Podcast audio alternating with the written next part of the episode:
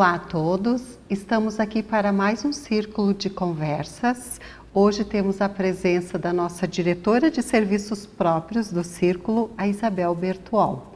Isabel, seja bem-vinda, agradecemos por você aceitar o nosso convite e o que você tem a nos contar sobre um assunto que é muito importante, que é a humanização.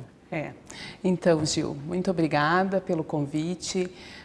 Realmente é uma satisfação poder estar aqui falando sobre esse tema hoje tão comentado, né? E que a gente que trabalha na área da saúde já há alguns anos, a gente sabe que humanização na área da saúde, atendimento humanizado, né, Gil, já se tornou até um clichê, né?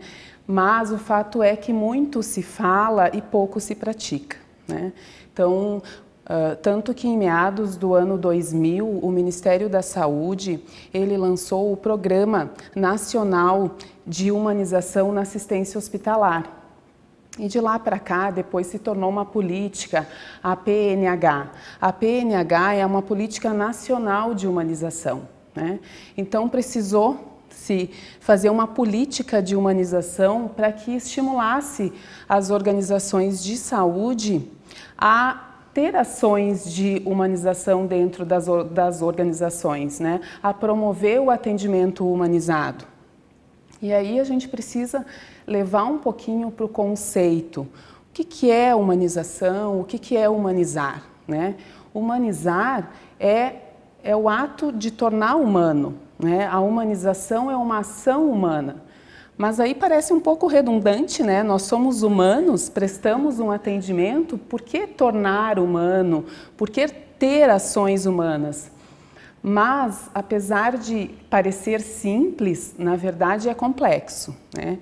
Complexo porque a relação que precisa se estabelecer, ela depende de pessoas, e as pessoas elas são diferentes, né?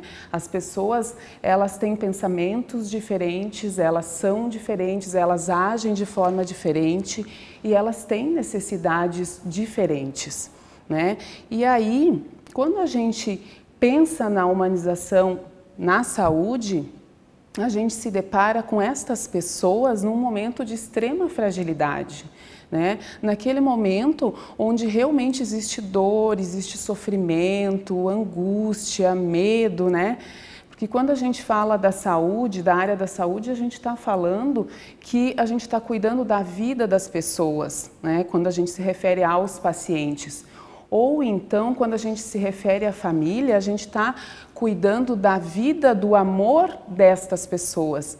Isto é muito nobre, né? E num momento onde as pessoas estão nesse estado de sofrimento, o estado de fragilidade ele se evidencia muito. E aí vem um desafio muito grande para nós profissionais da área da saúde, né? Que é realmente conseguir ficar sensível, conseguir ficar atento às necessidades, à individualidade, à integralidade de cada um, né? E a individualidade é conseguir realmente reconhecer cada ser humano na sua singularidade, né? O que vai fazer diferença para a pessoa naquele momento? Qual é a necessidade dela, né? Nós, da área da saúde, a gente tem uma tendência a ser muito técnico. Então, nós administramos um medicamento, nós realizamos um curativo, se faz uma cirurgia, se faz um exame.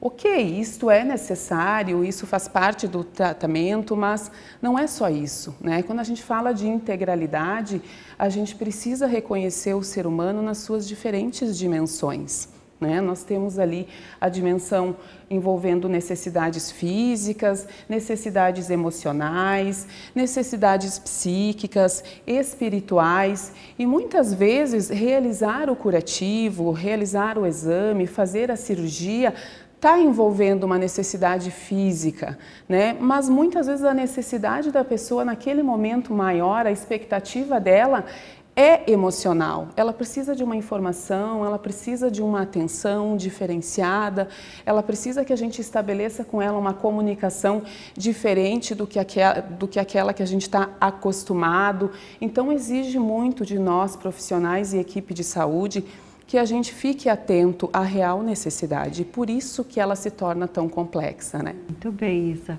E na prática, quais são os programas, quais são as ações que os profissionais do Círculo realizam para praticar esse conceito de humanização? Então, aqui no Círculo, e posso até agora dar um depoimento pessoal, eu tenho muita satisfação de estar no Círculo há quase 20 anos, trabalhando em uma instituição que promove a humanização. Né? Quando a gente vai estudar um pouquinho e ler sobre o tema, a gente vê, né, e está muito evidente de que para a gente promover e realmente, efetivamente, a gente ter o atendimento humanizado que tanto se fala e parece tão óbvio, né, a gente precisa ter dentro da organização o foco da gestão, estar na filosofia da empresa, estar na cultura da organização, o foco e a valorização às pessoas, ao atendimento e ao acolhimento das pessoas. E quando a gente traz isso aqui para o Círculo, a gente consegue evidenciar isso através da missão do nosso Círculo, né? A missão do Círculo é proporcionar e oferecer soluções integradas de saúde e proporcionar a melhor experiência em saúde. Essa melhor experiência em saúde, ela realmente está dando foco a isso tudo que a gente falou até agora, né? É conseguir enxergar qual é que é a necessidade da pessoa naquele momento e corresponder a esta necessidade, né? Que pode ser sim a realização da cirurgia, do seu exame, mas de que maneira, né? De que maneira é que a equipe está conseguindo olhar para a pessoa e realmente perceber que naquele momento a cirurgia é importante, mas que um olhar diferenciado, um aperto de mão, uma informação para o familiar que está lá fora muitas vezes angustiado, que aquilo vai fazer mais diferença para a pessoa naquele momento do que a cirurgia que ela efetivamente realizou. Então, esta sensibilidade, essa percepção à necessidade de cada um está na nossa missão. Além disso, quando a gente vai olhar os nossos valores, os valores da instituição, está lá, né? O respeito nas relações, a transparência, e aí envolve muita comunicação, né? A humanização, ela realmente demanda muita comunicação, eu preciso estar atenta, mas muitas vezes eu preciso dar muita abertura para este paciente, para esta família, para que ele fale. E aí, a partir do momento que a gente tem a condição de ouvir, a gente também tem uma condição maior de entender a necessidade naquele momento daquela pessoa na sua individualidade, né? Então, por isso a transparência sendo um dos nossos valores que promove a comunicação também, né, ela nos ajuda e nos direciona para isto. E além da espiritualidade, né, que é conseguir olhar o ser humano em outras dimensões que não sejam só a física, né? Então isso realmente contribui, e com tudo que a gente já viveu, eu tenho uma experiência na área da saúde de 20 anos, a gente fica seguro em realmente falar e ver que é por aí o caminho. Muito bem. Quando você fala em ouvir, o quanto é importante a escuta, né? É aquele profissional que está ali junto ao paciente, junto ao familiar, o escutar verdadeiramente aberto, sem ter o sentido de já querer responder, né, Isa? Perceber os sintomas do paciente, do familiar, e tratar de uma forma mais cordial, mais humana. Isso é um grande desafio, né? Porque nós trabalhamos com muita intensidade, o nosso cenário é muito dinâmico, né? O fato é que os atendimentos precisam acontecer, as cirurgias precisam ser realizadas, os exames precisam ser feitos, e muitas vezes os profissionais nesse ritmo acelerado, eles têm essa dificuldade de conseguir se dedicar para estabelecer essa relação de comunicação mais intensa e mais aberta. Então, isto demanda também, Gil, que nós possamos estabelecer algumas ações internas, né? E aí aqui no Círculo a gente tem uma comissão de humanização e um programa de humanização, aonde nos oportuniza, nos possibilita envolver a equipe, né? Essa equipe, ela é composta por diferentes membros da nossa equipe interdisciplinar, né? Então as pessoas têm a oportunidade de nos trazer ações e ideias que a gente possa estar desenvolvendo dentro do ambiente hospitalar que possibilite e que facilite o estabelecimento dessa comunicação mais intensa e mais aberta com o paciente, com o seu familiar e entre a própria equipe de saúde, né? Muitas vezes a equipe precisa se comunicar entre ela também de uma maneira mais intensa para que a gente consiga olhar o ser humano de uma maneira holística, né? Então é o médico, é o fisioterapeuta, é o enfermeiro, o nutricionista, e a composição desses diferentes olhares e que vai se estabelecer muito através da comunicação e da interação, isto vai nos trazer a condição de ser mais assertivo no tratamento. E na prática também se vê, né, Isabel, a questão de que esse tratamento humanizado aqui dentro da instituição, ele acaba indo para a família. Quando vocês recebem um feedback de que o familiar está bem, um agradecimento de que, olha, o quanto a equipe do hospital tratou bem e isso contribuiu para o restabelecimento, né?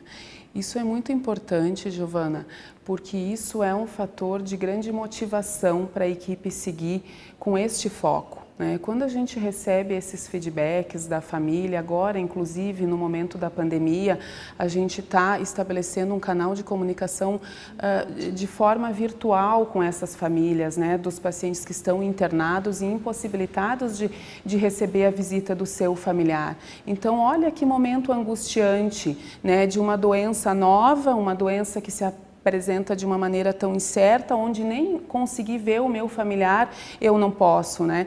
Então, este canal de comunicação, mesmo que sendo virtualmente, ele está nos possibilitando cuidar deste familiar neste momento de angústia, né? Através da comunicação, do estabelecimento de cumprimento de alguns desejos que muitas vezes o familiar tem, né? E que ele nos traz e a gente, dentro do possível, busca atender, porque a gente sabe que aquilo vai ser importante para a família e para o paciente que está ali. Então isso nos motiva, isso engrandece muito esse trabalho e incentiva a equipe a manter esse foco com o apoio, então, desse olhar institucional que promove realmente essas ações. Muito bem, Isabel. Queres deixar comentar mais alguma coisa, alguma consideração final neste tema de humanização, quem sabe até uma mensagem geral para as pessoas fora do círculo, né? De sermos mais humanos, de escutarmos mais. Eu quero aproveitar a oportunidade e realmente deixar um convite às pessoas, né? Eu trabalho na área da saúde já há 20 anos e as pessoas me perguntam muitas vezes, por que tu trabalha nessa área, né? O que te faz bem? E eu sempre digo para as pessoas que trabalhar na área da saúde é um privilégio, Giovana. A gente tem a condição, através do nosso trabalho, de fazer o bem a todo momento na vida das pessoas, aonde elas mais precisam. E este é o convite que eu quero fazer. Certamente isso volta em outras dimensões para a gente, né? Que a gente faz o bem para as pessoas na hora que elas mais precisam, e esse bem volta para a gente também. E essa relação nos retroalimenta. Então vale muito a pena, eu convido a todos os profissionais da área da saúde e a humanidade como um todo, né, para praticar o bem, estar sensível à necessidade das pessoas, porque isso realmente faz a diferença e nos torna mais felizes. Muito bem, Isabel, obrigada pela tua participação, por estar aqui conosco e por meio do nosso círculo de conversas, né? Então vamos também praticar o bem. Muito obrigada e até o próximo Círculo de Conversas.